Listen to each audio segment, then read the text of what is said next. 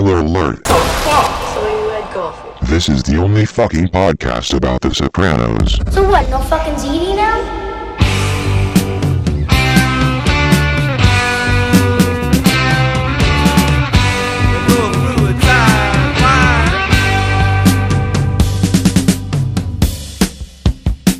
This week, on a very special episode of No Fuckin' Ziti, we're sitting down with Steve Schirripa to talk about a Sopranos starting five, his favorite New York restaurants, and how he got his role on the greatest show of all time. You know, Quasimodo predicted all this. It's an all-new episode of No Fuckin' Ziti. Police at the ease in the street. Oh, yeah. Scaring the All right, guys, welcome to No Fuckin' Ziti, a very, very special episode. I'm here with, of course, my co-host, Evan, but we have a very special guest today. He's an actor, producer, comedian, New York Times bestselling author, and purveyor of sauce. I'm an Irish guy from Boston. Is it sauce or is it gravy? Sauce. Sauce. Absolutely sauce. Steve Schirripa's here, everybody. Hey, how you doing? How's everything? Thanks for having me. Thanks really so much for coming. To have you here, yeah. You are our first guest on the show, so... Pretty good. Yeah. I'm honored. Well, so are we. Yeah, big time. So I guess we'll just, jump right into it. We'd love to hear, I guess, were you a fan of the show first, or were you... Not really. I really wasn't. I had started acting early. I started acting in the early 90s, mm-hmm. I was living in Las Vegas. I was a maitre d'. And there was a comedy club, The Improv, and I ran that for many years. And I got to know a lot of the comics, and a lot of people who are now famous were starting there. Some were already on their way, but Rosie O'Donnell and Ellen DeGeneres and Bill Maher and Richard Belzer, and I could go on and on. So one of the comics, Bruce Baum, never thought about acting, never had any inkling, nothing. And he said to me, there was a show on Fox. It's called Sunday Night Comics, and they used to show these little 5-minute short films, and he was doing one. He said, hey, you know what, you come to L.A., and I'll put you in this. I said, okay, so I went out to L.A., and I never even read a script before. Really? Yeah. And I went out, and it was a bunch of comics and him on the golf course, and it was a silly thing, and it was very funny. It was called Chia Man. Okay. And you probably can find it somewhere. And it has to be on your team that's now. The first thing that I ever did. And I know it sounds cliche, but as I flew home, and I kind of was like sky high from it. Yeah. I enjoyed it so much. It was like, wow, And so then I started dabbling, not really pursuing. I had a good job. I had a big house. I had, at the time, I had one kid. Mm-hmm. And my other daughter's 95, so I was just screwing around. Then Kevin Pollak put me in his special as his bodyguard with Robin Williams, and I flew up to San Jose to do that, and just little stuff, but I was getting a kick out of it. It kind of was a hobby, Yeah. Mm-hmm. And then I was getting a little bit more serious, and some productions were coming in to Vegas, and I had a regular job, so the rent wasn't due. And, Chicago Hope come in, and I auditioned, and I got it, and I Fear and Loathing in Las Vegas, and I got that, mm-hmm. and worked with Terry Gilliam. So I started, screwing around, and it just kind of happened. I didn't have headshots. I didn't have anything. I mean, I was just like, and there was a local casting person, mm-hmm. and a casino came around. I auditioned for De Niro and Scorsese. They gave me like a throw-in part at where I said a couple lines. Mm-hmm. You could barely see me or hear me, but I got my SAG card there. That was in 1995. Wow. But I never pursued it. I was thinking about it, because then I'm going, I'm starting to get stuff. I mean, if I try harder, will I get more, or is this all you're going to get? Because obviously as you go up the ladder, the stakes are higher and it gets more difficult, Yeah. And then there was an agent, just a friend, because I was booking acts at the Riviera, so I got to know agents and stuff, and he was helping me. They call it hip pocketing me, not signing me, but if there's something I was right for, he would call me, and I go into LA and sometimes audition 2 or 3 times in a day, and I was getting stuff. Wow, that's great. That was what's amazing, King of Queens and this. Like I said, never extra work, but few lines. I was starting to get the bug, you know, and I was starting to get tired of my job. And as one does. Yeah, yeah. And, you know, and I said, you know, I'd like to take a shot maybe. But like I said, I had a really good job. I was making good money. In Vegas, you could live way cheap. I had a huge house on an acre of land, 2 kids. It's not New York prices out there. No, no, not even close. So, you know, I didn't know what to do, but I was thinking about it. And then I came here to New York, which I grew up in Brooklyn. But I hardly ever came back here once I moved to Vegas. Yeah. And a buddy of mine was a writer for Saturday Night Live, and he was at my wedding 10 years earlier. And I said to him, it was 1999. It was like June. And I said, listen, if and when you ever get married, I'll be there. So he got married down at Tribeca. And as an afterthought, I said to my... this agent that's helping me, I said, see if you could get me to read for that Sopranos. Maybe I could get a couple lines in, you know. Wow. It was like, you know, that's all I was really looking for. A couple lines here, a couple lines there, you know. Yeah. And so I think I was staying at the hotel. It was the Vista at the time, at the World Trade Center. Mm-hmm. And they faxed me the sides, and it was for the role of an FBI agent. Really? Wow.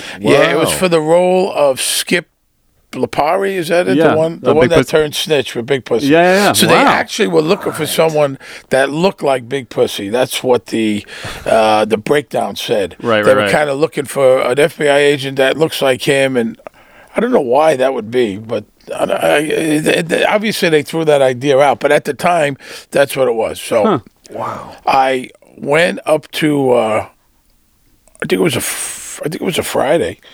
And I went up to, it was on Broadway, Times Square, George Ann Walken's office. Mm-hmm. And I went in, and it was just me and her. There was nobody there, you know. So David Chase isn't there? No.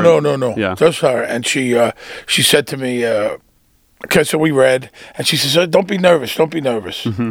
It's just me and you here, which really did help me. Yeah. You know, she said, it's just me and you. You know, and it was just me and her. There was nobody around.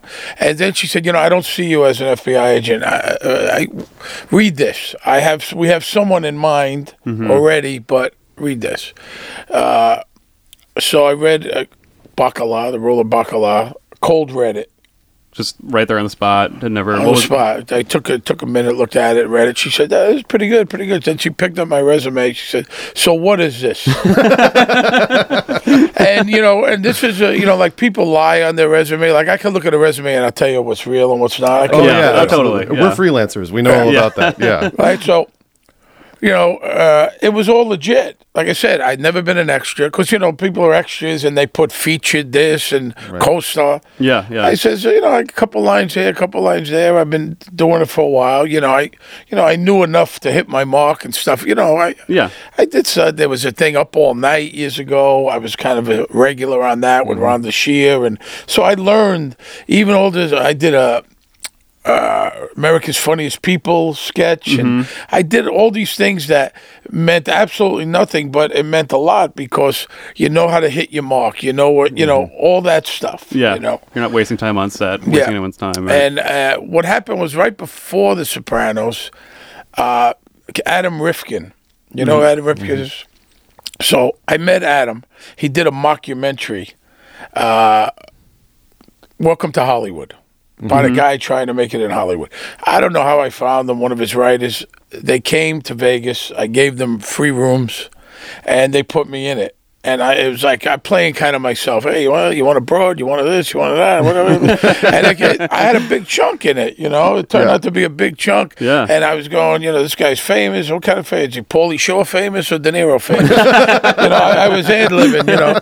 And he took a liking to me, so he put me in his next movie. A little part. I played Patrick, the guy from Grey's Anatomy.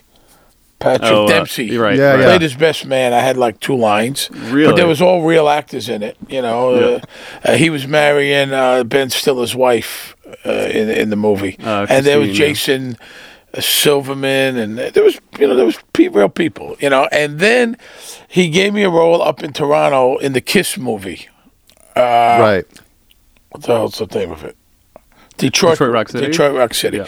So, and I had a nice role in that with Natasha Lyonne and Kevin Corrigan. Right. And it was a scene, you know, it was a period piece. I had sideburns, and I played an auto mechanic. Oh, yeah.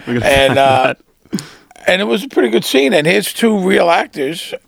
And, you know, I hold my own in the scene, and it's a good scene. It's funny. And I remember on a break, I called my wife. I said, you know, I think I could do this. You know, like, you know, finally that was like the turn point. I said, I honestly think I could do this. She said, well, you are doing it. So not long after, maybe a year or so, I come for here for the wedding. I read. She says to me, if I could get you in front of David, would you come back? I said, sure. You know, she said, this is a local hire. There's no money, blah, blah, blah, blah, blah. I said, let's hope we have that problem, you know. Mm-hmm. I said, my mother lives here, you know, whatever. You know, she was saying, you know, because they're not going to pay my way. They're not going to fly me. Let's see what happens. Let's hope that we have that problem. Right. So I go back, and a week later, they call me and to come back, and I wasn't going to go, you know. I told my wife, the airfare, the room is going to cost me $500-$600. What's going to go? She said, "Listen, you're only happy when you're doing this. Do go." That's incredible. Like if it was another wife, would have said, "What? We got kids. Yeah. What are you wasting your money? You're 40 years old. What are you doing?" Which probably makes more sense. Yeah, it's not unreasonable. Yeah, and you know, so I flew out. I flew on the red eye. My buddy picked me up. He died 9/11. No way. Yeah, he picked me up in the morning, guy I grew up with. And then I think it was that night or the next day, I had to go to Silver Cup to read. And then I was going right on the plane from there. And another buddy who died 9/11 drove me there. It's kind of weird. Jeez, I always find that weird. They drove me to the audition. So I go to Silver Cup. There's about 100 people in the hallway. Wow. All... You know, there's some famous people, like I'm going, oh, there's so-and-so.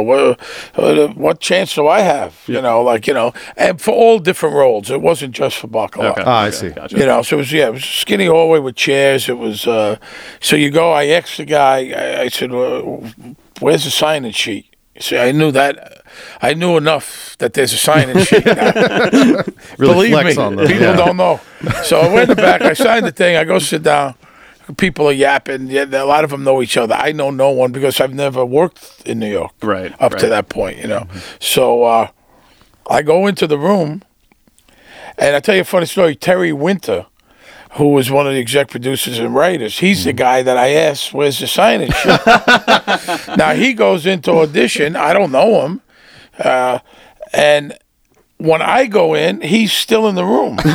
I'm going, what did they? And I say to him, I said, what did they make you stay after your audition? You know? And what it was the episode where it was the second episode of the second season. Mm-hmm. He played a patient of Melfi. Oh, right. Yes, right. Yes. So he auditioned, even though he was a writer on the show. No really? He had to read, yeah. He was already writing and they hadn't made him do it? Yeah, yeah. Oh, wow. That's right. He was hilarious in that episode, too. Yeah. So I go in, and there's David Chase, who I didn't even know. I didn't really watch the show. I had seen bits of it the first season, but not really, you know. Right. You know. Yeah. And there's David Chase, who I really didn't know who the hell that was, and Georgianne. Mm-hmm. And it was a scene where I'm in the doctor's waiting room with Junior, you know, and he says, I got cataract, and he tells that joke. You know? Best joke. Yeah. And I don't, there's no response, right? So I had worked hard on it with the casting director in Vegas who was an acting teacher, Ray Favero, and we became very close friends. And he was, a local actor there and a local casting person who did some big movies. He was very good. Mm-hmm. So he would come up to my office at the Riviera. I was an executive. You know, I got a desk, an office. You know, now I was no longer the maitre d'. I'm an executive. Shut the door, and we would, you know, work on the scene. Keep you, Junior.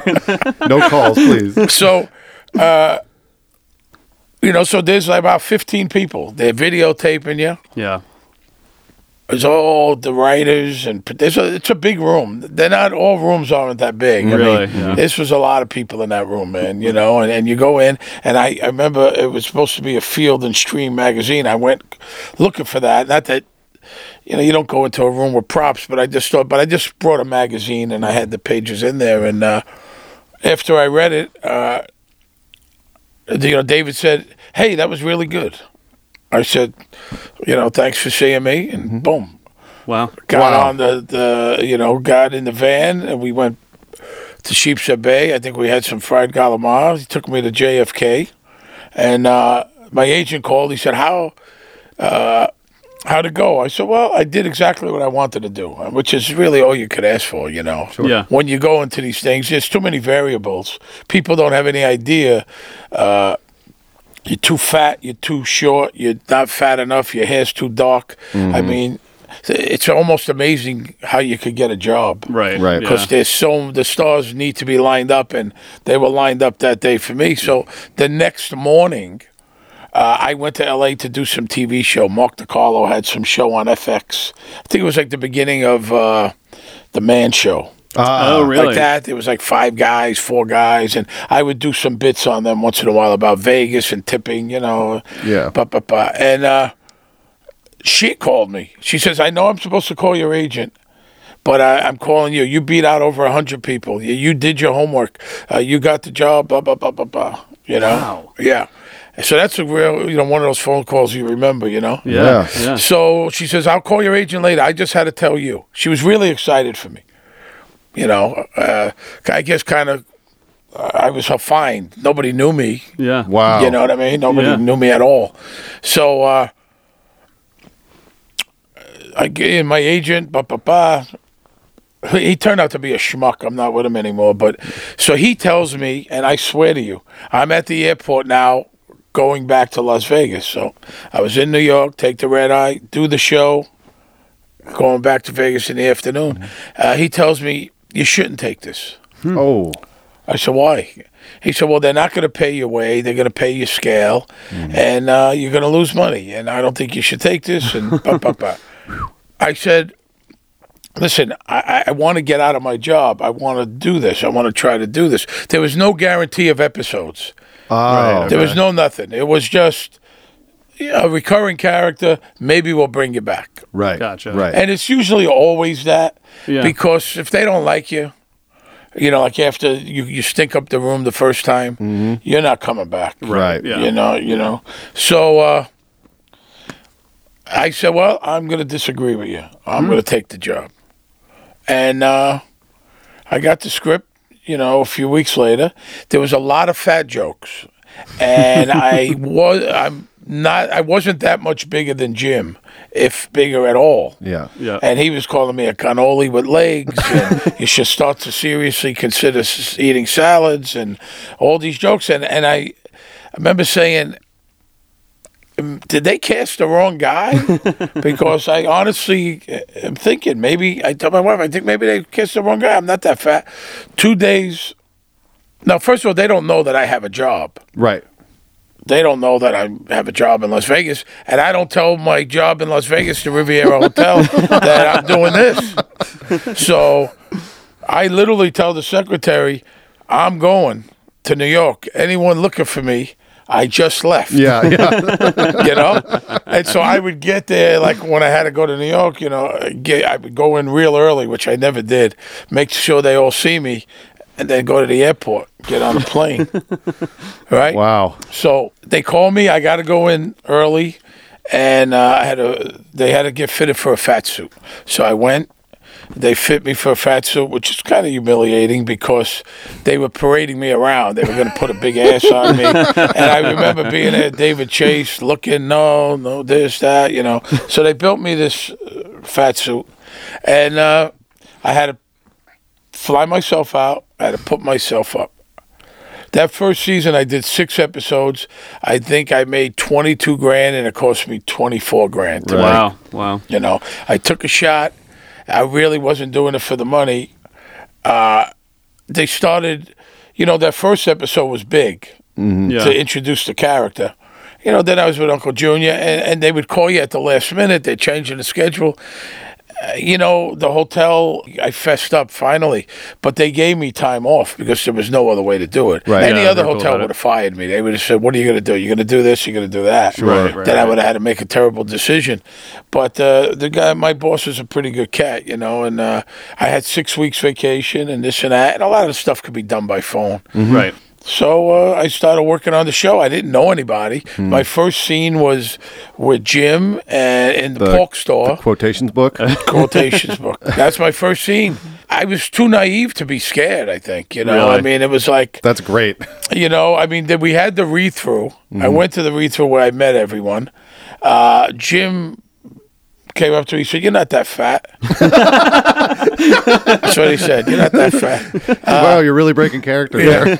And so I met everyone there. Like I said, they all knew each other. I mean, obviously they knew each other for years. These guys had worked together on Goodfellas and And so I think everyone was like looking at you. You know, you had, I think, Stevie Van Zandt was there, Paulie Walnuts, Big Pussy, and Jim. And, you know, that's the first scene. And once I was done with that, it was like I was a member of the club. That's great. It was right after that scene. Like, I guess it's kind of like, well, let's see what this guy's going to do. All right. But then after that, I was one of the guys, you know, and did the 6 episodes, go back to Vegas, want nothing more than to become a series regular. Yep. Mm-hmm. You know, I don't talk to David Chase the entire first season. At all. The last day of shooting, I'm walking in front of Silver Cup, going to the dressing room, wherever I was going, and I introduced myself. I said, "Oh, Mr. Chase, I'm Steve Schirripa. I play Bobby Bacala." He goes, "I know who you are." He says, "I know who you are. You did a good job. We'll be seeing you again." So this was on the last day of shooting, so it was pretty good, pretty cool. And we took which I don't even know where it is, but we took a cast photo. I just happened to be there up on a ladder with the cast and crew, you know. Jim also, after my first episode, Jim stopped the car. We were out in Newark at Junior's house because we had, you know, that first episode I had the scene in the... Actually, I had a pretty big episode, now that I think back. We had the scene in the doctor's office, the one I auditioned, which I still have the pages. That's hilarious. Then we had the scene by the train station where he said, I come out of the car, and he makes some remarks. I mean, the stomach is so big, right? It's unbelievable. And then at Junior's house, and at one point, it was towards the night, and he said, "Let's go run lines." And I ran. This is the first day of shooting, or the first episode. And I was in Jim's trailer with Dominic, me, him, and Dominic running lines. It was like an out-of-body experience. I'm going, how the fuck did I get here? No kidding. I mean, I'm in the trailer. I mean... You know, I'm watching it on TV, you know, 2 weeks ago. I mean, how did I get here? Now you're with these two guys, you know. And Jim, I remember when he was leaving that night, he backed the car up. He had his driver. I waved to him. He backed the car up. He says, he gave me a big hug. Yeah, we'll see you again. Wow. So, you know, the season ends. Of course, Paulie Walnuts... Tony. Of course, I called him after he leaves. Man, I spit on the floor and I say, "You insensitive cocksucker." Yep. And he goes, "You're dead. You're dead. They're going to kill you. They're going to kill you. You're dead." Nobody talks that way to the boss. Nobody talks that way. Right? So I go back to Vegas. And I'm, you know, hoping they make me a series regular, but a lot of the guys, they never did. Yeah. Right. Yeah. And a lot of the guys never made more than scale the entire time. Wow. Yeah. Which was not right, you know, but it is what it is. And I go and audition for a Nick Totoro pilot for the WB as his friend. So I auditioned. They call me back. I read with Nick. They offer me the job as the pilot. And you got to take it. I mean, they're not giving me... Sopranos ain't guaranteeing me nothing. You know? You never know, So, my agent, the same guy who I'm with now, and now, of course, he pays a little more attention. Sure. Yep. And he calls the Sopranos and tells them I'm about to take this job, which was a good move. So they, in turn, call and make me an offer to be a series regular. Oh, wow, really? Really low ball offer. It was a great phone call. Yeah. A great phone call. They want to make you serious. The money was ridiculously low. Yeah. Ridiculous. And I had no choice but to turn it down. I've got two kids. Yeah, I mean, I have no choice. I mean, you know, I'm going to go take this other job. So I'm in my office, and I have a flip phone like I have now. Yeah. Only it's an older one. And I love that. He literally has a flip phone, just so everybody knows. And so they go, pick up the phone, hold for David. David Chase. Wow. I'm in my office. I pick up my cell phone. And then she said it so quick, I didn't even have a chance to say anything. You know, I said, I never told them I had a job. Right. They had no idea that I was an executive in Vegas. Oh, wow. They just knew I lived in Vegas. Oh, wow. So they tracked you down somehow. So they called my cell phone. They had my number. Yeah, over there. Steve, it's David Chase. Hello, David. How are you? Listen, nothing against Nick Totoro, but you got a chance to be on one of the greatest shows in TV history. Just out with it like that? Just like that. No kidding. Nothing wrong. And now, don't forget, the second season didn't start yet. Right. I mean, the third season didn't start yet. Yeah. And I say, man, they're lowballing me. I mean, I got two kids, and I just can't. I can't move to New York, back to New York for that, you know. I mean, And he said, let me see what I could do. So we go through the whole weekend, and I'm sweating it. Because I don't want to lose this. Yeah. But I really can't go for the money. Right. I really can't. And they upped the offer. Not great, but okay. I could live with it. Mm-hmm. I think they gave me $15,000 to move and 4 plane tickets that we used to cash in every year. You know, they gave me cash value. So between the whole thing, and then I got a movie. I got a big movie, C-Spot Run, that summer, right before I started. Yeah. It was the first studio movie up in Vancouver. Mm-hmm. So that was a pretty good dough, you know. And that was it. I moved back here, and each season they wrote more and more for me, you know, until the end I was in it as much as anyone. But that was the way that was the road that I took to get in, you know. Wow. Yeah. So when did it become clear that Bobby was going to become such an integral character? Never. No, you were always wondering if you might die. Nobody ever said, this Bobby, this is who the guy is. Mm-hmm. Never. Hmm. So I just went and did my thing, my instincts. Yep. I also worked with an acting coach for almost my entire time on the show.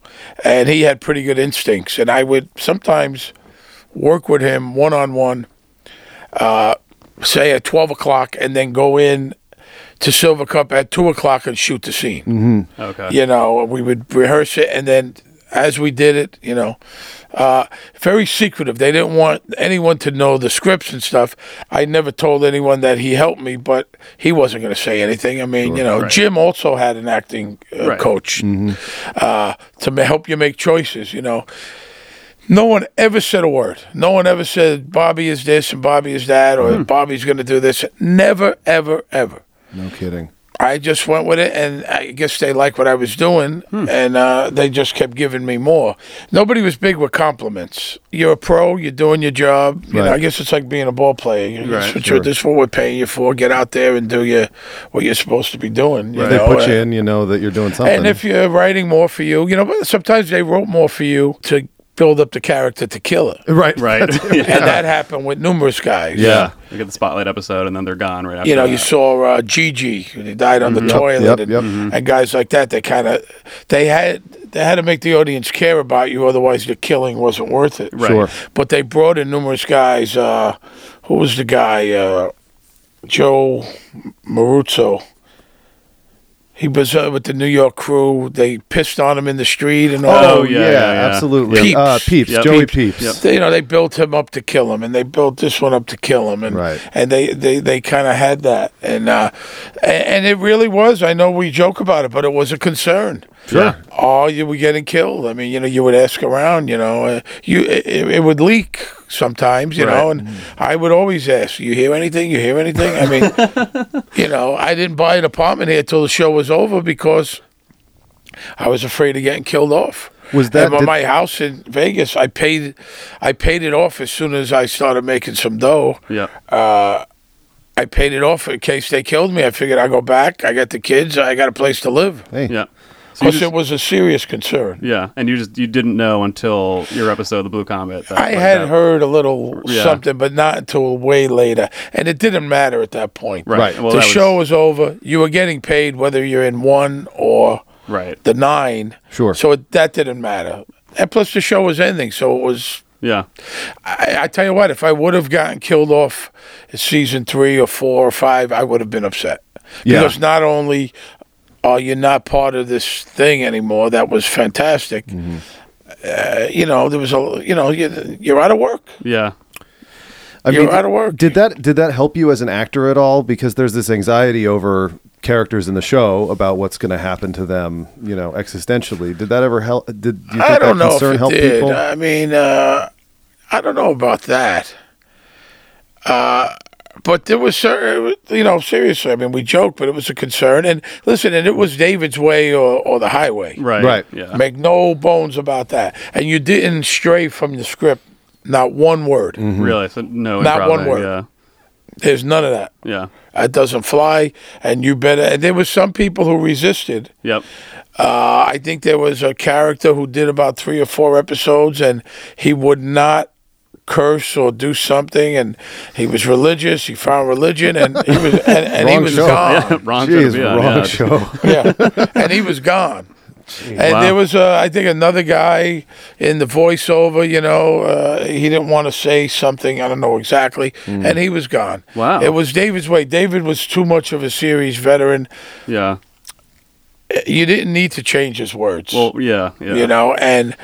I never questioned anything. You could ask a question. Right. Sure. But I didn't question, why is my guy saying this? And my guy would never say that. Well, you created my guy. You're going to tell me, actors do that all the time. And, and they say, well, that my guy would not say that and this and that. Well, I learned early on to respect the writer. Right, that's one of my first things. And it did help me with knowing your stuff. You got to go in. You got to know the stuff cold. There's no ad-libbing. There's no nothing. Mm-hmm. Some people go in, they try to paraphrase. It didn't work. Doesn't work. No kidding. Not on that show. Yeah. Did they ever start writing to your strengths? I mean, you have such a funny character. I would imagine they did. And I was the one nice guy. You know what I mean? Totally. Absolutely. They found that thing and went with it. You know, he got a little more once he married her, Janice, which I think he married her. It showed he wasn't that stupid. No. He was getting closer to the boss. Yep. He married her. He exerted himself a little more. She pushed. Tony Soprano, she pushed for Bacala to get more to do, to make more money. And so I think that helped.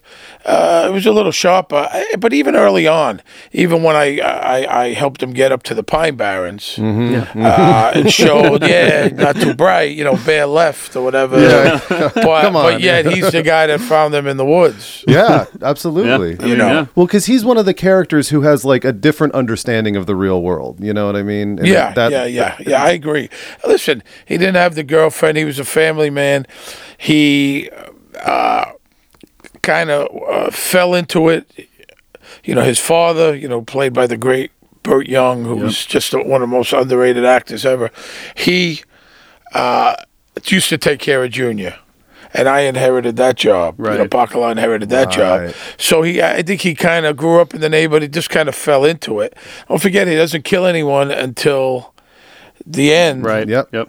The end of the season. The beginning of the season up at the lake, because he's forced to. Right. And I don't think his life is ever the same after that. Well, it's a punishment. He realizes the wrath. Correct. Yeah. I mean, I don't think Bacala was ever the same after that. Yeah. After having to kill that.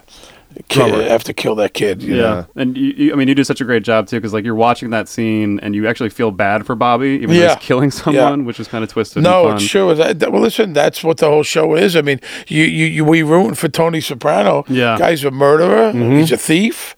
He hurts innocent people. He destroys businesses. Yet we love this guy. Yeah, he's so likable. The anti-hero. I mean, it's incredible. Yeah, that's not easy to do as an actor. Mm-hmm. As an actor, and also as a writer. Mm-hmm. I mean, how do you make this guy a sympathetic guy? I mean, he's a murderer. Yeah, yeah. Some of our favorite, funniest scenes are between you and Junior, and it's just such... Like, it just seems like they struck gold putting the two of you together. Yeah, well, sometimes it works, Yeah. I mean, and it did work with us. And, and our relationship off camera is very similar. Yeah. I had lunch with him a couple of months ago. And, oh, really? And it's very, very, I took care of him off camera. I made sure. Dominic now is 87. Wow. He's shot a pilot for NBC, and he's the oldest series regular on TV. Wow. The pilot went. It's called The Village. You'll see it this fall. Nice. And, wow, no kidding. Yeah. And so we had lunch downtown, and he, he's sharp as can be. He talks a little lower, but... Yep. We kind of had that relationship off. And then, in Vegas, he wanted to sing in Vegas. He sings. And I got him a gig at the Sunset Station. And they wanted me to open for him, but I'm not a comic, Mm-hmm. I was a correspondent for Leno. I did over 40 Lenos and stuff like that, and I've emceed a bunch of stuff. But I'm not a comic. So I put something together, and I opened for him, and we... sold out like 400 or 500 seats for two nights. No kidding. He sang Italian songs, and then we sang together, which I can't sing at all. And he was yelling at me like Junior. We went into Bacala, Junior. That's great. Stop, listen to me. He was yelling at me, It was very funny. The audience liked it, That's amazing. But he's a beautiful guy. Yeah. And listen, when you work with Jim, you don't have to act scared. I mean, the guy is incredible. I got to work with him a lot. I mean, that's a lesson in itself, I mean, especially the last season being up at that lake house, we were up there for 2 weeks, just the four of us. That must have been really fun. Yeah. Listen, it's fun, but, you're up there and... you're concentrating on work, I don't have that much fun when I work, I'm kind of... Sure. Busy and concentrating, and it's good. The scenes where we had all the guys and where, you only got a couple lines, those big dinner scenes or a party scene or a funeral scene, those days were fun because you're hanging out with your friends, and you don't have much to do. But when you got the heavy stuff, like that lake house, there was heavy stuff up there. When you get an episode that's like Soprano home movies, I mean, there were other episodes that heavily featured Bobby.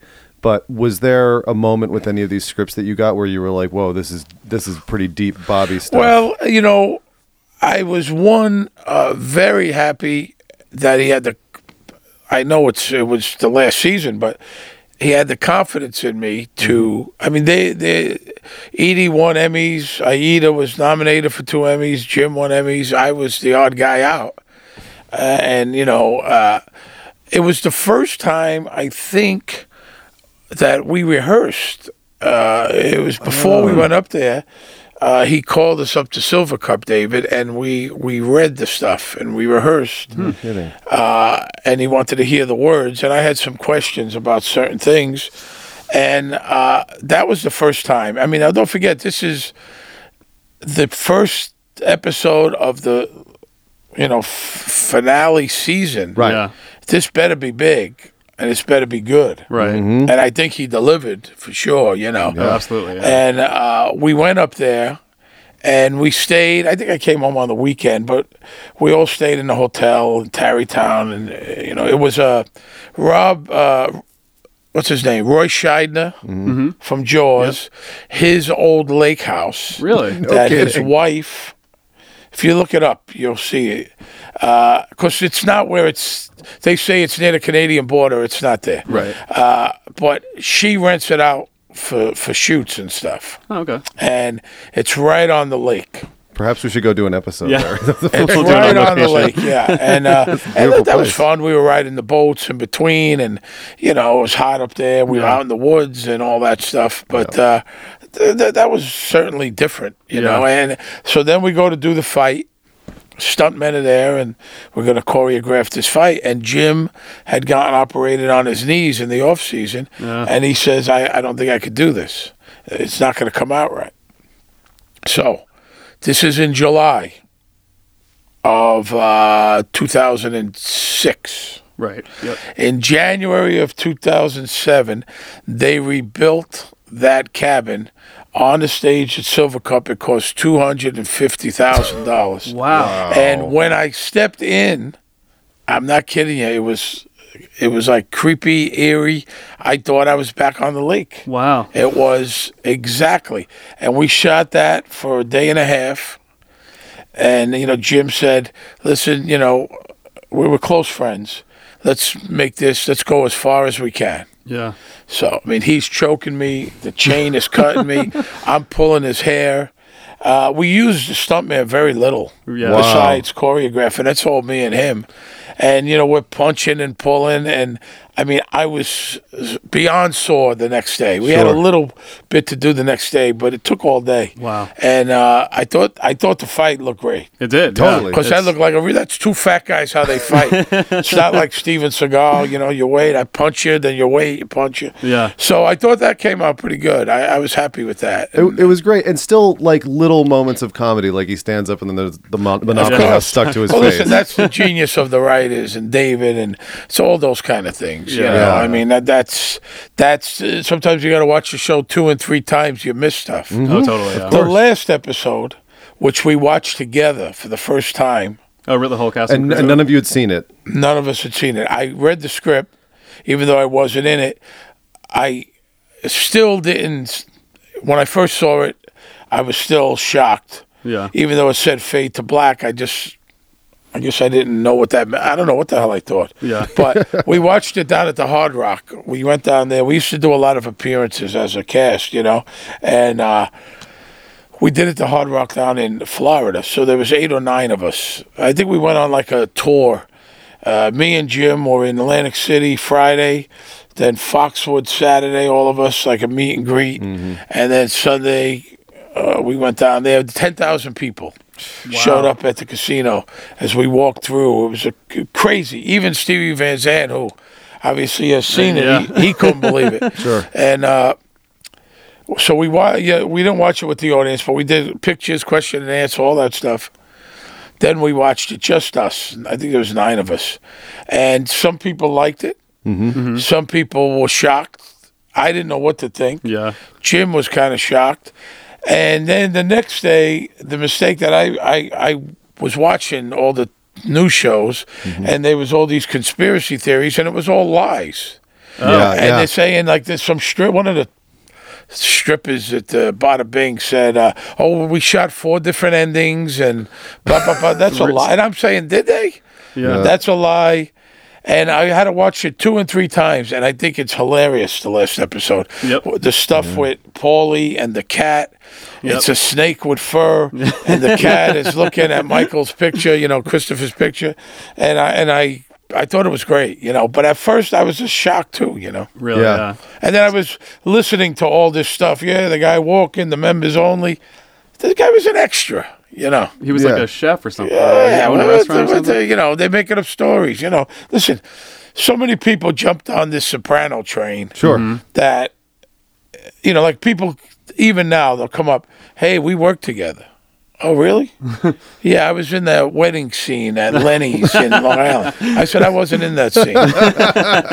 You know, he's an extra. Yeah, sure. Know, a lot of people try to fake it, you know? Right. Catch on that stuff, yeah. Absolutely. Do you still get recognized everywhere you go as Bobby? Yeah. Hey, Bobby, and now a real lot is Anthony. Nice. Very nice. Blue Bloods. Right. Blue Bloods is an extremely popular show. Yeah, absolutely. Yeah. And it's a great show. So, and I'm happy to be a part of that. It's not too often you get... and I still get Secret Life. I did 110 episodes. Oh, nice. Yeah. I only did 53 episodes of Sopranos. They did 86. I did 53.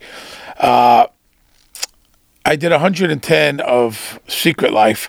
So that's like teenage girls. Right. Yeah, they recognize me. Right. And then Blue Bloods... I mean, you got 10 million people watching it. Sure. That. Yeah.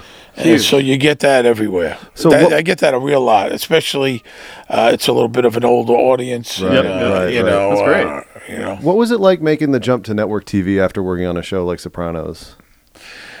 You know, I think Blue Bloods in particular, I've done a lot of episodes of shows. Yeah.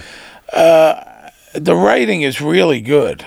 I think Blue Bloods is a really good show. I didn't really watch it until I got the call to do one with maybe two. I've done 36. Yeah. Wow. You know, and listen, you don't curse. Basically, it's the same. Sure. Besides that, you know, and it's 42 minutes. An hour show on network is 42 minutes, yeah. Whereas Sopranos was 60 minutes, yeah. Or 58 or 55. It's basically a movie, though. Basically a movie you're making every week, you know. And, you know, Blue Bloods, you have 8 or 9 days to shoot an episode. Mm-hmm. Sopranos, by the end, it took 9 shows for 9 months. Yeah. Also, Sopranos would shoot them all, get them in the can, would have them all, and then air them. Right. Mm-hmm. Now, Blue Bloods, you know, you shoot something, 3 weeks later, it's on the air. Also, most shows didn't have the luxury. I mean, Sopranos, there's more than once I was called back in to shoot the scene with a different actor. No kidding. Really? Yeah. There was the scene with the rapper that I shoot in the ass. Oh, yeah, absolutely. Yep. So that was Tretch, right? Treach? Yeah, Treach. Naughty by Nature. Yeah. I shot it originally with Fabulous. Oh, no kidding. Yeah. What? But I guess when they saw it, and he was fine, but I guess when they saw it, maybe they thought he looked too young or something. Mm-hmm. Huh. I don't quite know. Yeah. So that happened a lot. Mm. There was another guy, they dubbed his voice. No kidding. Huh. A guy that I was in a scene with. He was a Broadway theater actor. Okay. Was having a little bit of a tough time. I see. So they had the luxury of going in and not liking a scene and rewriting it and shooting it 3 months later. I did one of those with Janice. Jeez. I remember we shot it in April. They called me back in July, and David Chase said, "Are you tan?" I went, no, I'm not tan. It's 3 months later, man. It's the summer.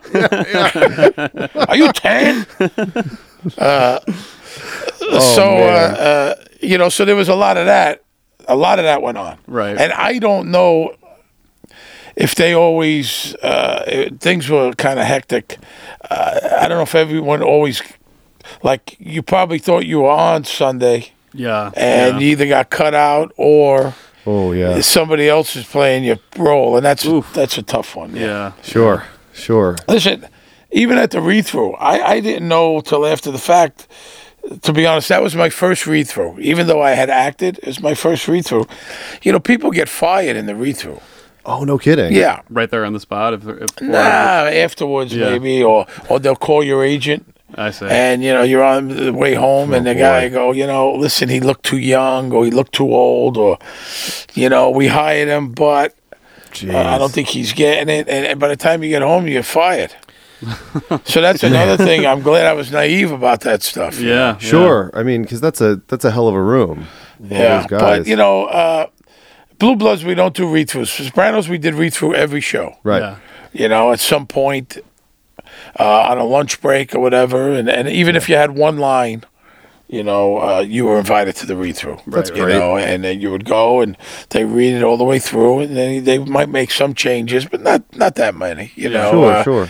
And, you know, you introduce yourself, you go around the table, and you say, you know, you should play Bobby Bacala, and sometimes if it was a big episode, that was a big horseshoe table or square all the way around, you know.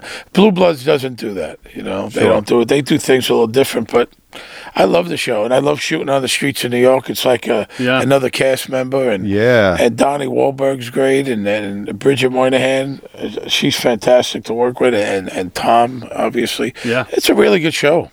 That's great, yeah. Yeah, you know, listen, absolutely. Everybody, you know, it's all Amazon and Netflix and this and that, you know, these hipper shows. The show is a great show. Yeah, it doesn't get nowhere near the accolades it should. It's not nominated. It should be. Hmm.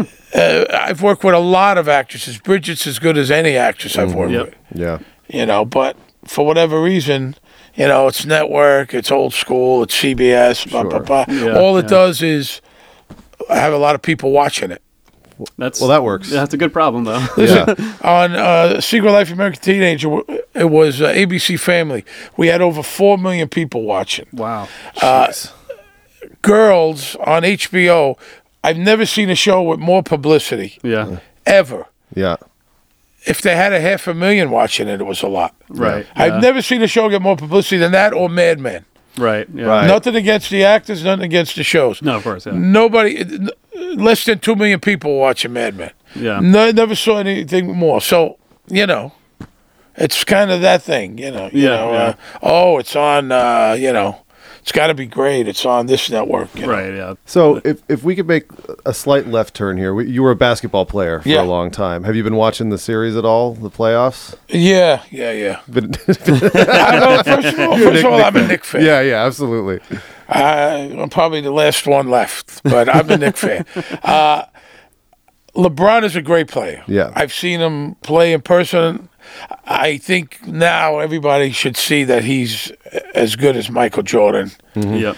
He single-handedly is carrying this team on their back. Yeah, no kidding. Get them to the playoffs.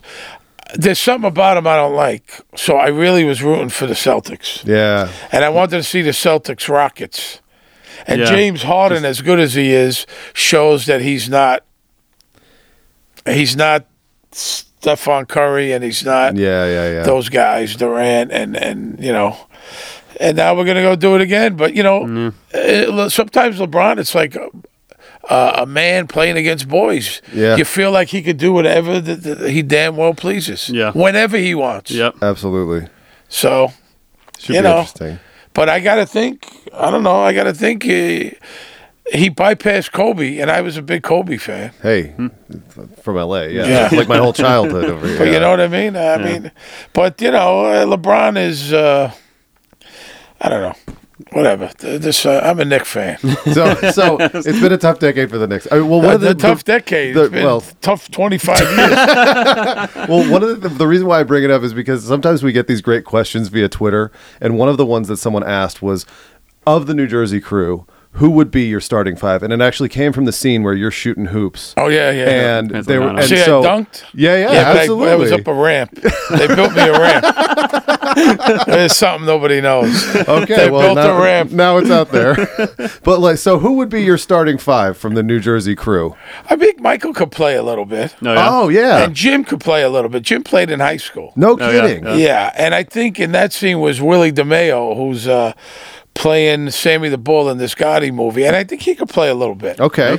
I did the Best Damn Sports Show. I used to co-host it, fill in for Tom Arnold, and one time they had a couple, I don't know if they were NBA players maybe, and we were shooting hoops because they knew I could play. Johnny Sack can't shoot. I can't even say he shoots like a girl because girls could play. Oh, Johnny Sack is brutal. He is not an athlete on any level, man. He was wearing a jersey over his shirt, you know. God damn. Great. I think the chef, Johnny V, was a good baseball player. Oh, yeah. Oh, really? Yeah, I don't think he's much of a basketball player. Who else is an athlete there? Joey Pants, I don't think so. No. Yeah. He's a dandy. You know, he dresses like a dandy. Collegiate. Yeah. That's what they like to say. Paulie Walnuts is not. I think Paulie Walnuts used to play softball. We thought Paulie could be the coach because he's got the hair with the suit. We had a charity softball game, and he was the first base coach. There you go. Nice. That makes sense. Perfect. How about him waving you through? That would be a dream come true. And we had a celebrity softball game, and some of the guys could play softball. I believe that. Yeah, some of the guys could play softball. Yeah, but the basketball game was a ramp they built. That's funny. That's a good. That must have been incredible because it's like there's like slow-mo shots of you playing basketball, and if we had gone like from season 2 when we first met Bobby to like we're watching. We're watching Bacala dunk in slow motion. Yeah. It's like the show really moves along. Well, you know what the thing is. So the second season, I wear the fat suit, and then. And it was like put together, like at the last minute. Yeah, it was like a T-shirt and stuffed, and then the second season they sent me to a real costume maker, Broadway costume maker. Yeah. So it's a nice one. You know, like it was really a one piece, fitted nice. It wasn't out to here. It looked much more believable. Yeah. And then I was going back for the fourth season, and I was standing out waiting to go up to get fitted costume. And when I got up, David saw me outside. I said, hello, David. When I got up there, she said, you don't have to wear a fat suit anymore. So that was the end of that. So, I mean, how do they handle that on set? Like, because that's such a, we always talked about that at the beginning, because like Tony is really giving it to Bobby, you know, like saying things that like you're in the room here, I don't even want to repeat it. It's like so crazy. And like, how do they handle that on set? You know, like, are they just blunt about it? They don't worry about the feelings? Because there were other characters who were called pretty fat, who I believe weren't wearing fat suits. Yeah, no. Hey, listen, this is part of the deal. They do it on Blue Bloods too. Sure. I'm always eating and stuff. I don't care. I mean, I think it's great. I think it's funny. And they're showing that they are writing it for me. I mean, you know, I have no problem with any of that. And listen, didn't they call Christopher something about his nose? And, I mean, you know, they were... listen, if you're going to get offended at that, you're going to have a long haul. And listen, I'm sure there's many an actor offended about that stuff. Sure. You know? I'm sure of it. That stuff doesn't bother me in the least bit. Well, it's a... Not at all. I mean, you know, the fat suit was one thing. I never... while I wore it, I never admitted to it. All when the show was on, like I never admitted press to it. And stuff. Yeah, and I used to scratch it in the scenes. Some of the scenes you see me scratching it. I'm doing it on purpose, like this, so it looks real. What we're doing, you know. So yeah, you know, but that stuff doesn't bother me at all. The fat jokes, I don't care. I wasn't always fat. I look at it also. First of all, I'm not the fattest guy in the world, you know, but I also look at it as I probably would not have gotten the role if I, you know, I played basketball in college. I stayed pretty good until the late 90s, mid to late, like 95, I started putting on weight, you know. I was pretty good up until then. There's a lot of skinny actors attending bars downtown. Yeah, you know what I mean? Yeah. So I you know, it's very possible I would not have gotten cast if I wasn't the size I was. Well, and that's one of the great things about the show is that people, it looks like real people. You know what I mean? And that's... But I think since then there's a lot more. Listen, there's nobody bigger than that girl from This Is Us. Yeah. Yeah. That's the biggest person I've ever seen on TV. You know, and good for her. You know. Yeah, I mean, totally. You know, I think it's. You know, people are fat, and they not everybody has bright white teeth, right? And not everybody, you know, people are bald. They're losing their hair. You know, I mean, that's the old days of TV. You know, everybody was perfect, like soap opera. Yeah, right. Yeah, absolutely. And now they get plastic surgery, which is a little rough. You know, it's a little much. Yeah, but yeah, no, that doesn't bother me. I mean, they don't ask. You mind if I do that? Yeah, of course. I don't have a problem. They never ask, no. Yeah, sure. Speaking of eating, we'd love to talk about your sauce. Some of the recipes on your website are pretty incredible. We'd love to know where the sauce came from. My mother passed away. She was a good cook. So a friend of mine said, let's do something to honor your mother. So I got her recipe. We made it healthier. Mm-hmm. My wife eats organic. She's a marathon runner. So It's called Uncle Steve's. We got arrabbiata, tomato basil, marinara. We're in about 3,000 stores across the country. On Amazon, you could go to UncleStevesNY.com. We're at Fresh Direct. We're in all kinds of stores. Whole Foods out here, Albertsons out in California, and all the way in between. And it's gluten-free. It's organic. It's really good. I don't eat jar sauce. I never have. Yeah. If you did not see the jar, I swear to you, you would not know it came out of a jar. Well, that's a sticking point for Tony on the show, too. Yeah. So, Believe me. Unfortunately, I wasn't in business when Jim... when Jim was alive, we weren't in business yet. He would have liked it, you know. Yeah. But Michael Imperioli loves it. I mean, I've given it to a bunch of the guys, and that's great. Sirico likes it, and Vince, Johnny Sack, who can't play basketball, he likes it. He can make the pasta when you guys play. Yeah.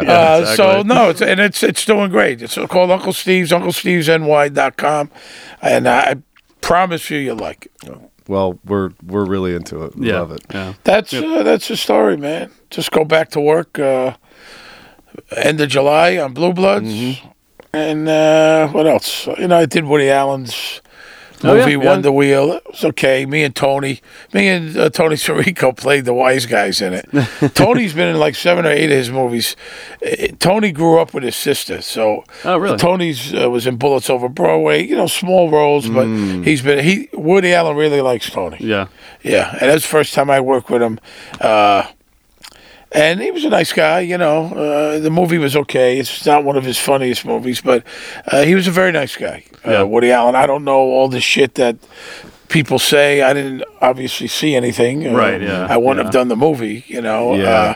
But we talked about Coney Island. We talked about stand-up. You know, he headlined Caesar's Palace. In like 1966, he opened for Bob Hope and Judy Garland at the Riviera. So we talked about that and Shecky Green, and he lit up when I talked about stand up and the Knicks. We talked about he loved the Knicks, of course. Yeah. So that was kind of something that I always wanted to do was work for him. I've been a fan of his since high school. Yeah. So you weren't, correct me if I'm wrong, but like lately you haven't been taking so many wise guy roles. I try not to. Yeah. Unless it's something great. Like The Irishman, I didn't get a call for. I wasn't even up for that. I know they used a lot of guys. Right. Yeah. You know, they make a lot of these movies, like really bad mob movies, and they're really bad. Yeah. Yeah. I don't know who puts up the money. I don't know anything about that. Yeah. And I've been offered them, and I've turned them down, and then I kind of stopped being offered them, and I'm okay with that. Yeah, because first of all, I don't think you're going to do it better than The Sopranos. Sure. Yeah, I mean, they kind of killed the genre in a way. You know, now you got The Irishman, the Scotti movie, which I think they didn't want any. You know, you get a lot of, there was a lot of during and after Sopranos, no Sopranos would they cast in the movie. Oh, yeah. None of the higher profile ones. You know, guys that you may know if you're a big fan of the show, but they didn't want to put, for whatever reason, there's Bacala, you know. Sure. I prefer not. I played a chef for Clint Eastwood. Yep. I worked with him twice.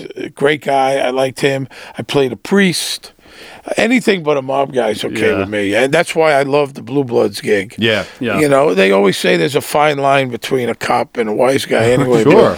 But there's many a cop that have grown up in the neighborhood with wise guys. Right. So I think that's what Anthony Abademarco, he was around those guys growing up, and he decided, as so many guys have, to become a good guy. Right. Yeah. You know, The Irishman, listen, I hope it's great. I don't know, you know. I mean, I really don't know. You know, I mean, they got a great cast. I'm a big Pacino fan. You know? Sure. I'm not really a De Niro fan. I'm a Pacino fan. But I hope it does great, you know. I mean, I just prefer not, because I don't know what you could bring to it. Hey, I'll break your head. No, you get over here, I'll break your head.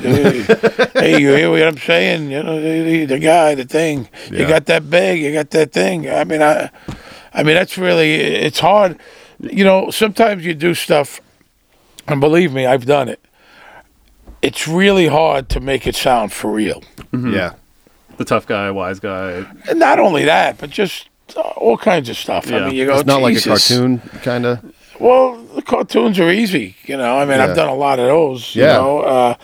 Because that's funny, and it's supposed to be outrageous, but you know, there's even scripts you get, and you go, what the hell is this? Yeah. I mean, you know, my agent will send something over, and I go, what, how do I make that sound real? Yeah. I don't know, you know. Somebody's version of a mob thing, you know. Right. The Sopranos was so smart, so funny, and as was Goodfellas and Casino and The Godfather, of course. Yeah, I mean, those are brilliant things. Yeah. You know, I did Kill the Irishman. Not a bad movie. They didn't pay much attention to the period piece, you know.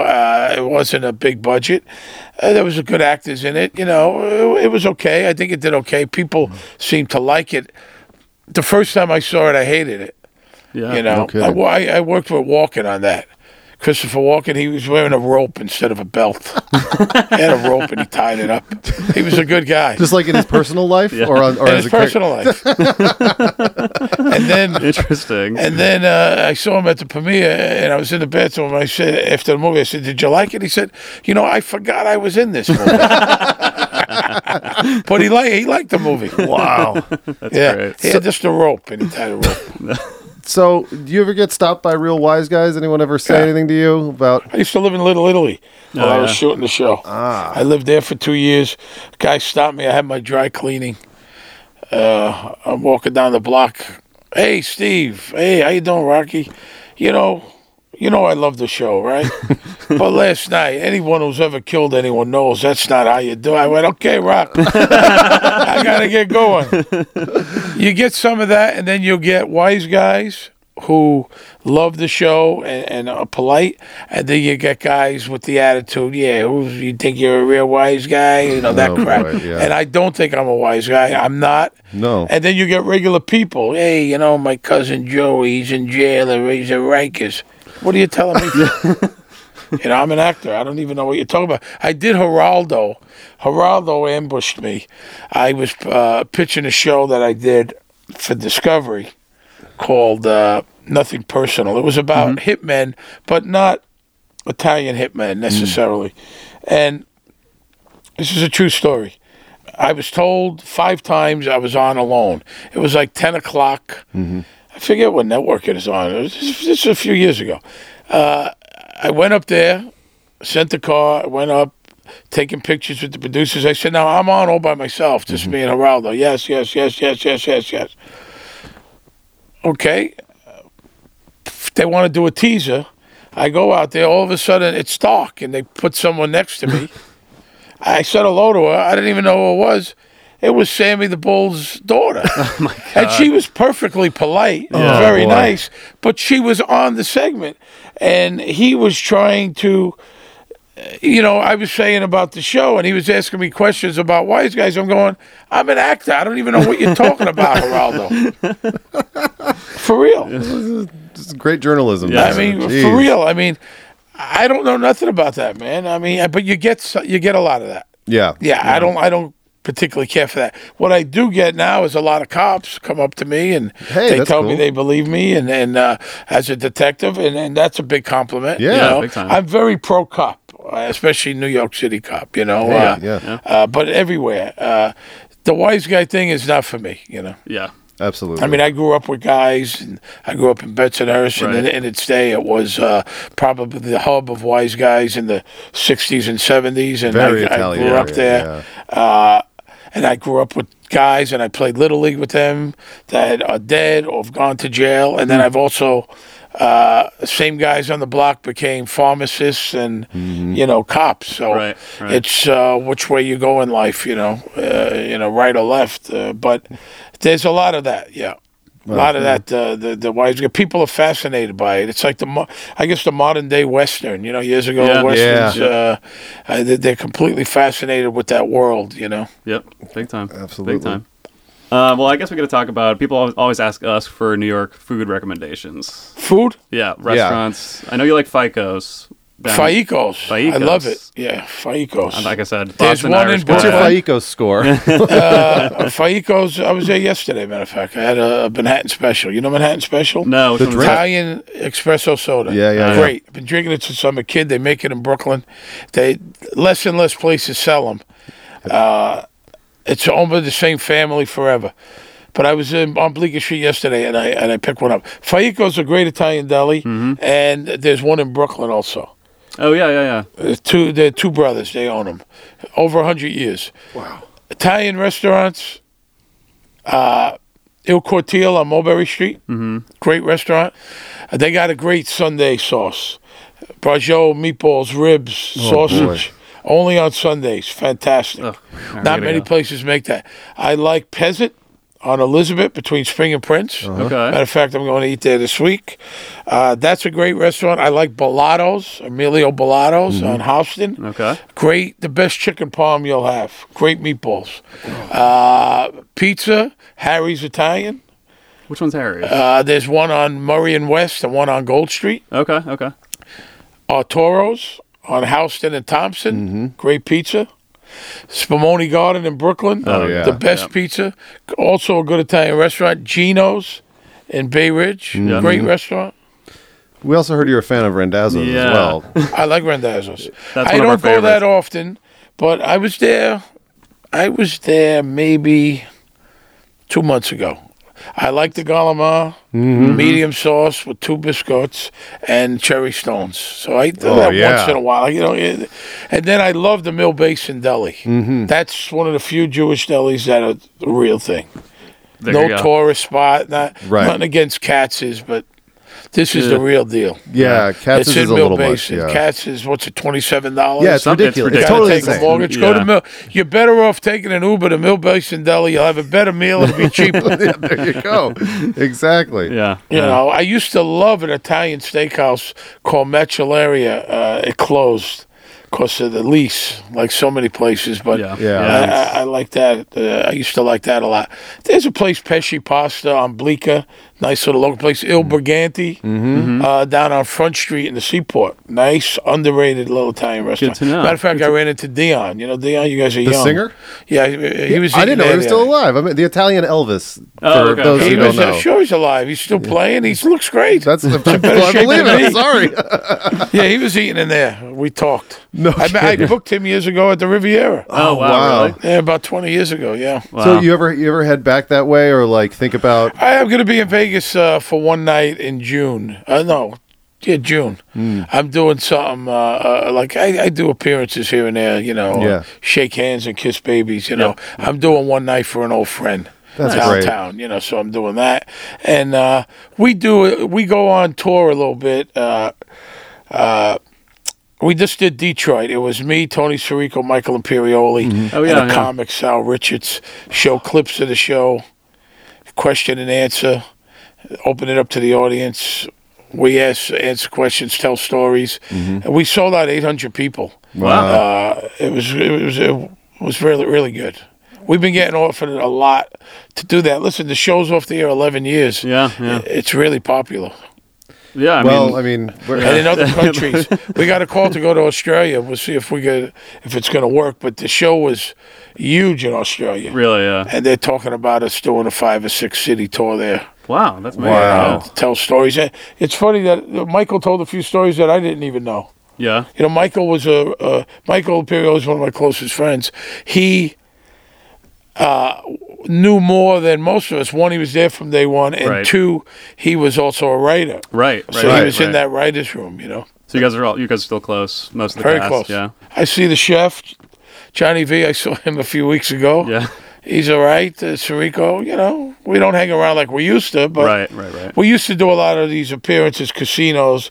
Jim would come with us and do meet and greets, and when the show was on, we spent a lot of time together. Yeah.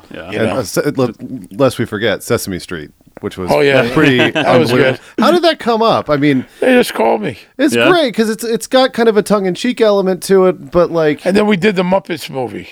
Right, that's right. The lettuce to Santa. Yeah. And the shrimp is shaking the rat.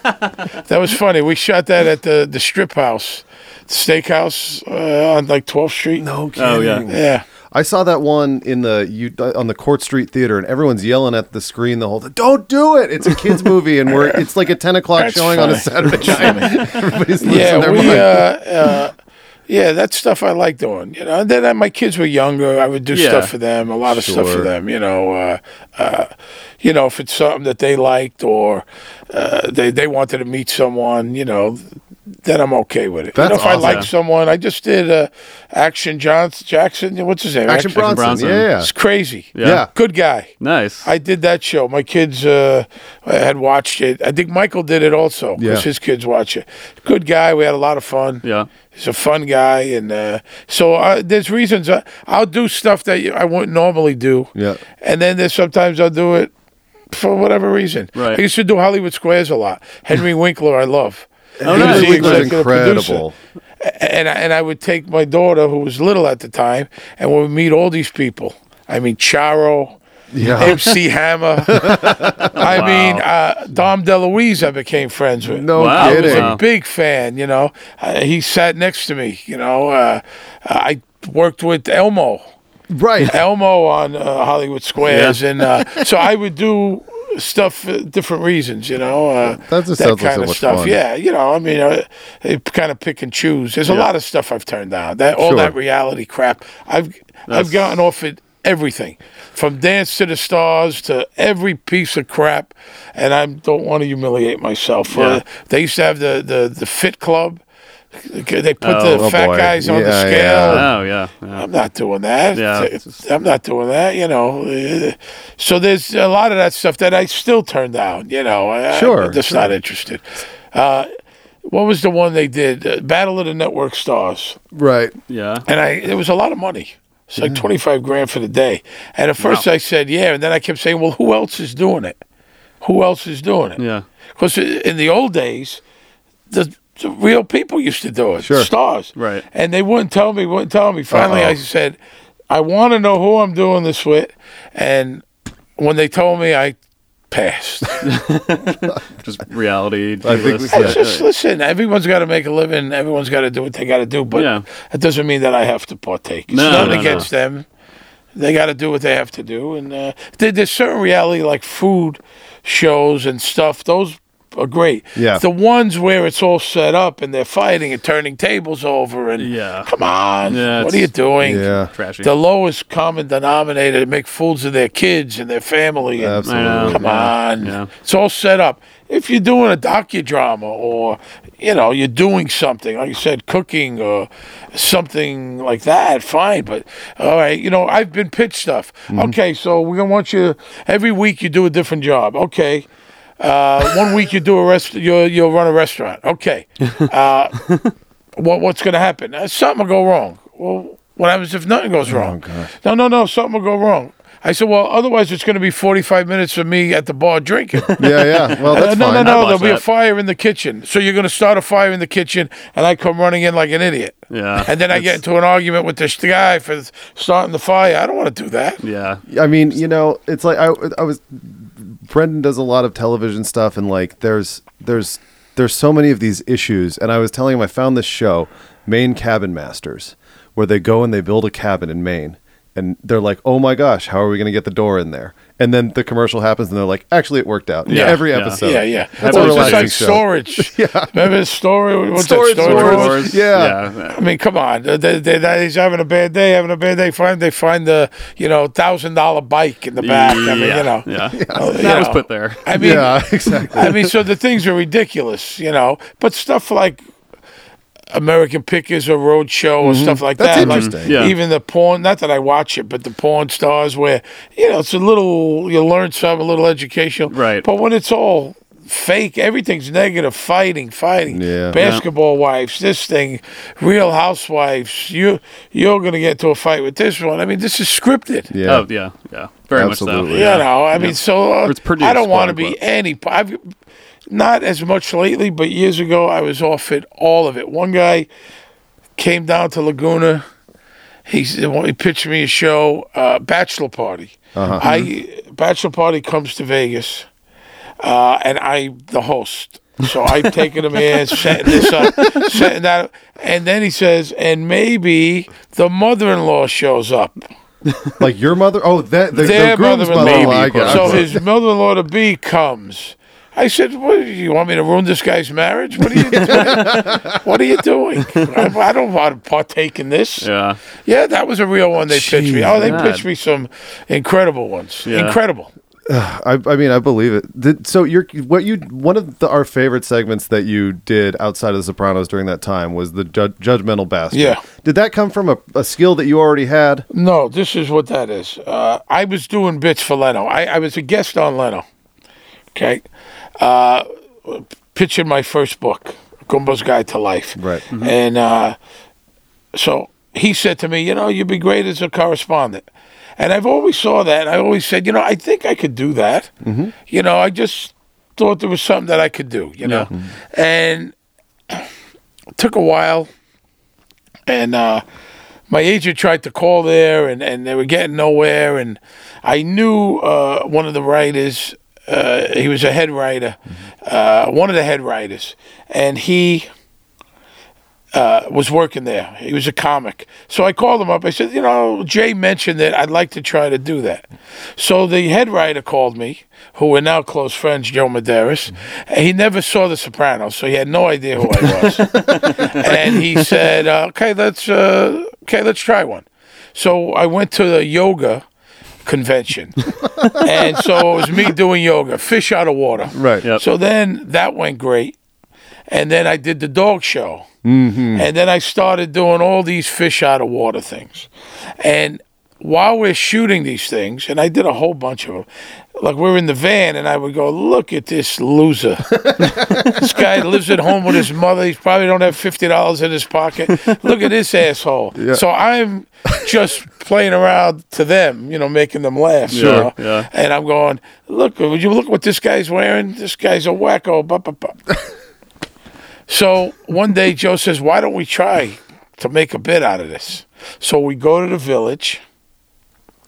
And I go up to people and say, hey, you know, people, everyone's judgmental. Yeah. You know, I make a quick decision as soon as you meet someone. So I started making predictions. Mm-hmm. Now, I was wrong a lot. You know what I mean? I was wrong a lot.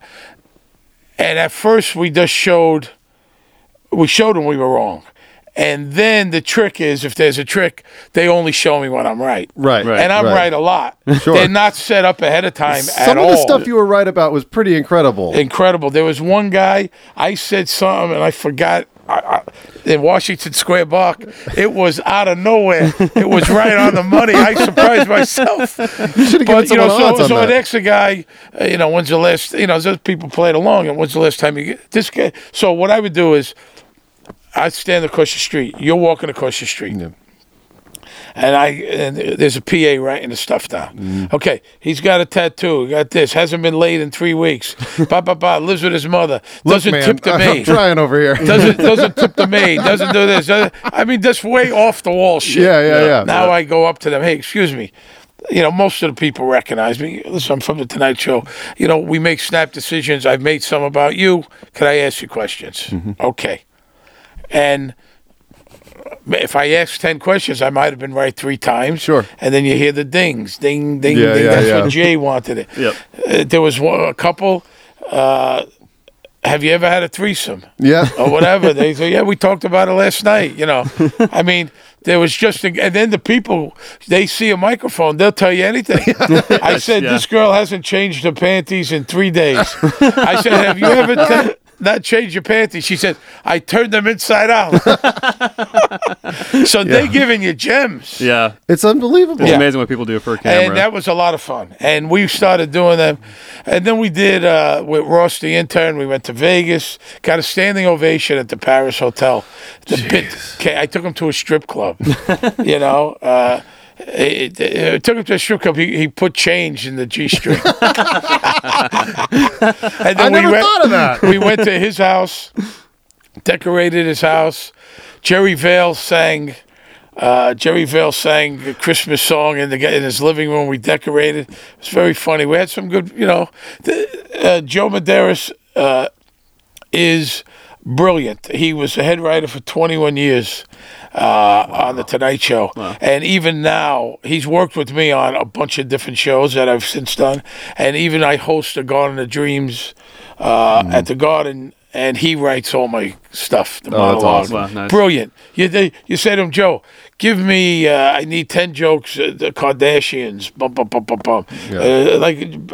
You know, brilliant. That's Joe, awesome. I need some, a museum. They built a mob museum in Vegas.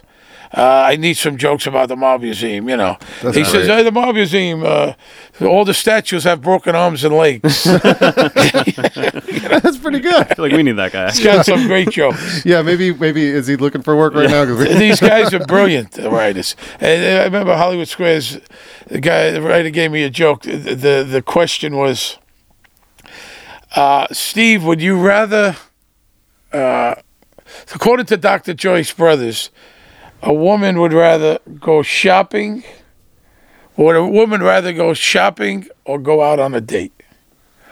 And I said, his words, hey, it's going to cost me $500 either way. Huge laugh. Huge laugh. That's all I got. Yeah. Well, Steve, thanks so much for being here. Yeah, guys. We really appreciate it. I hope people are listening. For sure. They're really all over the world. Yep. But we're getting up on that Bobby episode soon, the Montreal one. So we've got some big stuff for him coming up. Oh, the Montreal one, yeah. Montreal that we're just about to get to that one. We shot in Greenpoint. That's where we shot the French kid. Yeah, really? He was very good, though he didn't say much. No, he did a good job. He was a drummer, so you know. We were in Greenpoint. The Palms. It looked like Montreal. The courtyards they have there. Yeah, I remember that day. Absolutely. You know, it's a lot of times you forget. I don't watch the show. I haven't watched the show in a long time, but, you know, something will come up or a picture and, you know, someone will tweet it out or something. And I go, wow, I remember that day. You know, that was a good day. You know. That's great. You know, listen, you know, the business, it's a grind, right? And I've been very lucky and I've been successful. I've been able to put my kids through college and da-da-da-da-da. It's very difficult business, man. Mm-hmm. And it doesn't matter what kind of success. Everybody goes, you know, it's just hard, you know. And to get on any show is almost impossible. Yep. Yeah. To get on that show was literally like hitting the lottery. Yeah. And then getting on Secret Life, who Shailene Woodley's a big star, and now Blue Bloods. I mean, it's really almost impossible. It's very difficult, man. Yeah. You know, I've been very lucky. There's a lot of luck involved. Yeah, totally. And you do have to be ready when it comes, but there's a lot of luck involved. And it sounds like your wife was very supportive. So she very, very much is. And I would always say, you know, man, we're going to have to go back. She would say, I'm not going back. You know. Yeah, my wife got some big balls. Yeah, she's a good one, you know. Yeah. Like I said, somebody else would have went, what are you wasting your time? What are you doing? You know? Yeah. Do you think that you were just from like a psychological, like interpersonal perspective, as far as your family and your personal friends are concerned, do you think you were set up better for such a recognizable role or fame, if you want to call it that, as an adult? Already? Oh yeah, absolutely. I was older. Yeah. I've been making a living now over 18 years, I guess, you know, since 2000. I had some money. I wasn't, you know, by no means, you know, loaded, but I had some money where I wasn't, the rent wasn't due. Right. I could get in the car or get on a plane and go fly to an audition. Let's go to LA, you know. Yeah. I could do that. I could drive the 4 hours, which I did many a time, leave 6 a.m, get to LA, go on a few auditions and go back. Wow. I did that quite often. I also had some help. I would fly in a comic. I would give him maybe $100 to drive me around for the day. And he'd take me to different auditions, wait for me outside. So the pressure was off, kind of like that. Right. Yeah. And for me, it was fun. I'm very competitive. You know, I wanted the jobs. But I had a whole nother life. I know what that's like. I also was on the other side of the business. I know more than your average actor about how it works. Right. I owned a talent agency years ago in Las Vegas, booking acts, not actors, but comics and singers and bands and stuff like that. I did that stuff, so I could almost do my own stuff. You know what I mean? Yeah. You know, I talk the same language. You know, I mean, I know what that's about, as opposed to a guy that. You'll be surprised how some actors know nothing and they leave everything to the manager. You know, I've been with my agent, who I've been with now 9 or 10 years. He worked for the agency, and I found the appointment sheet for The Sopranos. I was looking at storage, old papers, and I found the appointment. And it was by him. It was my guy, Bill. But no, I think absolutely. And I could see where a guy could go crazy. I could see that, where you could just, I mean, people are pulling and tugging and you know, all over the place. I could see how you could go astray, and I could also see how when things slow down, it could screw some people up. Right. Yeah. I always knew, just like I knew the job in Las Vegas, I would get calls all day long. Hire me, band, singer, I'm a comic, I'm a this, I'm a that, I'm a dancer, all day long. You know, in those days you send tapes in and people pitching and agents pitching. They weren't friends with me. They were friends with the chair in the office because as soon as I'm gone, there's the next one. Not so similar here. A lot of times, showbiz, they're fake friends, you know, fake friends. Yeah, right. Then, you know what I mean? Yeah. It's you gotta navigate through this, and you know when things are good. And Sopranos, they're inviting you to weddings and people you don't know, and would you come to my, you know, my sister's wedding and my brother's this and that, and blah, blah, blah. And then you have a year or so where it's a little slow and you're not in the spotlight anymore and you don't hear from them anymore. Yeah. You know? And you got to be well aware of that. And, right.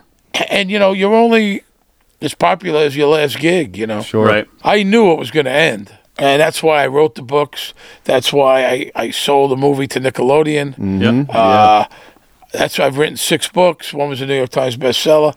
I produced those shows. Mm-hmm. I knew it was going to end. Yeah. So I took the opportunity because there was a time anybody would have a meeting with you. Yeah. Right. I showed the History Channel, FX, ABC. We shot pilots on some of them. Some didn't get made. The Cooking Channel. Yeah. I took the opportunity. Smart. Yeah. Not everybody did. They thought, I'm famous now and... Yeah. Sure. I know better. You know, it's very fickle. Well, and also you had you were a family man before that, so ultimately you have a job. And I also didn't want to screw that up. You know, my wife was with me. I didn't want to be one of those stories. Oh, look, the guy, he's on TV now, and he thinks who the hell he is. Yeah, right. Yeah. You know, and so. Yeah. That's more important to me than anything. You know. Definitely. Yeah, that's honestly, I mean, people say that, but. I'm just a regular guy with a good job, man. On that note, I will see you, gentlemen. All right, Steve, thank you so much. UncleStevesNY.com, right? And UncleStevesNY.com for the sauce. I promise you'll be happy. We're going to get some. Steve, thanks so much for being here. Really appreciate it. Thank you guys. Again, thanks. The revelation, the next generation.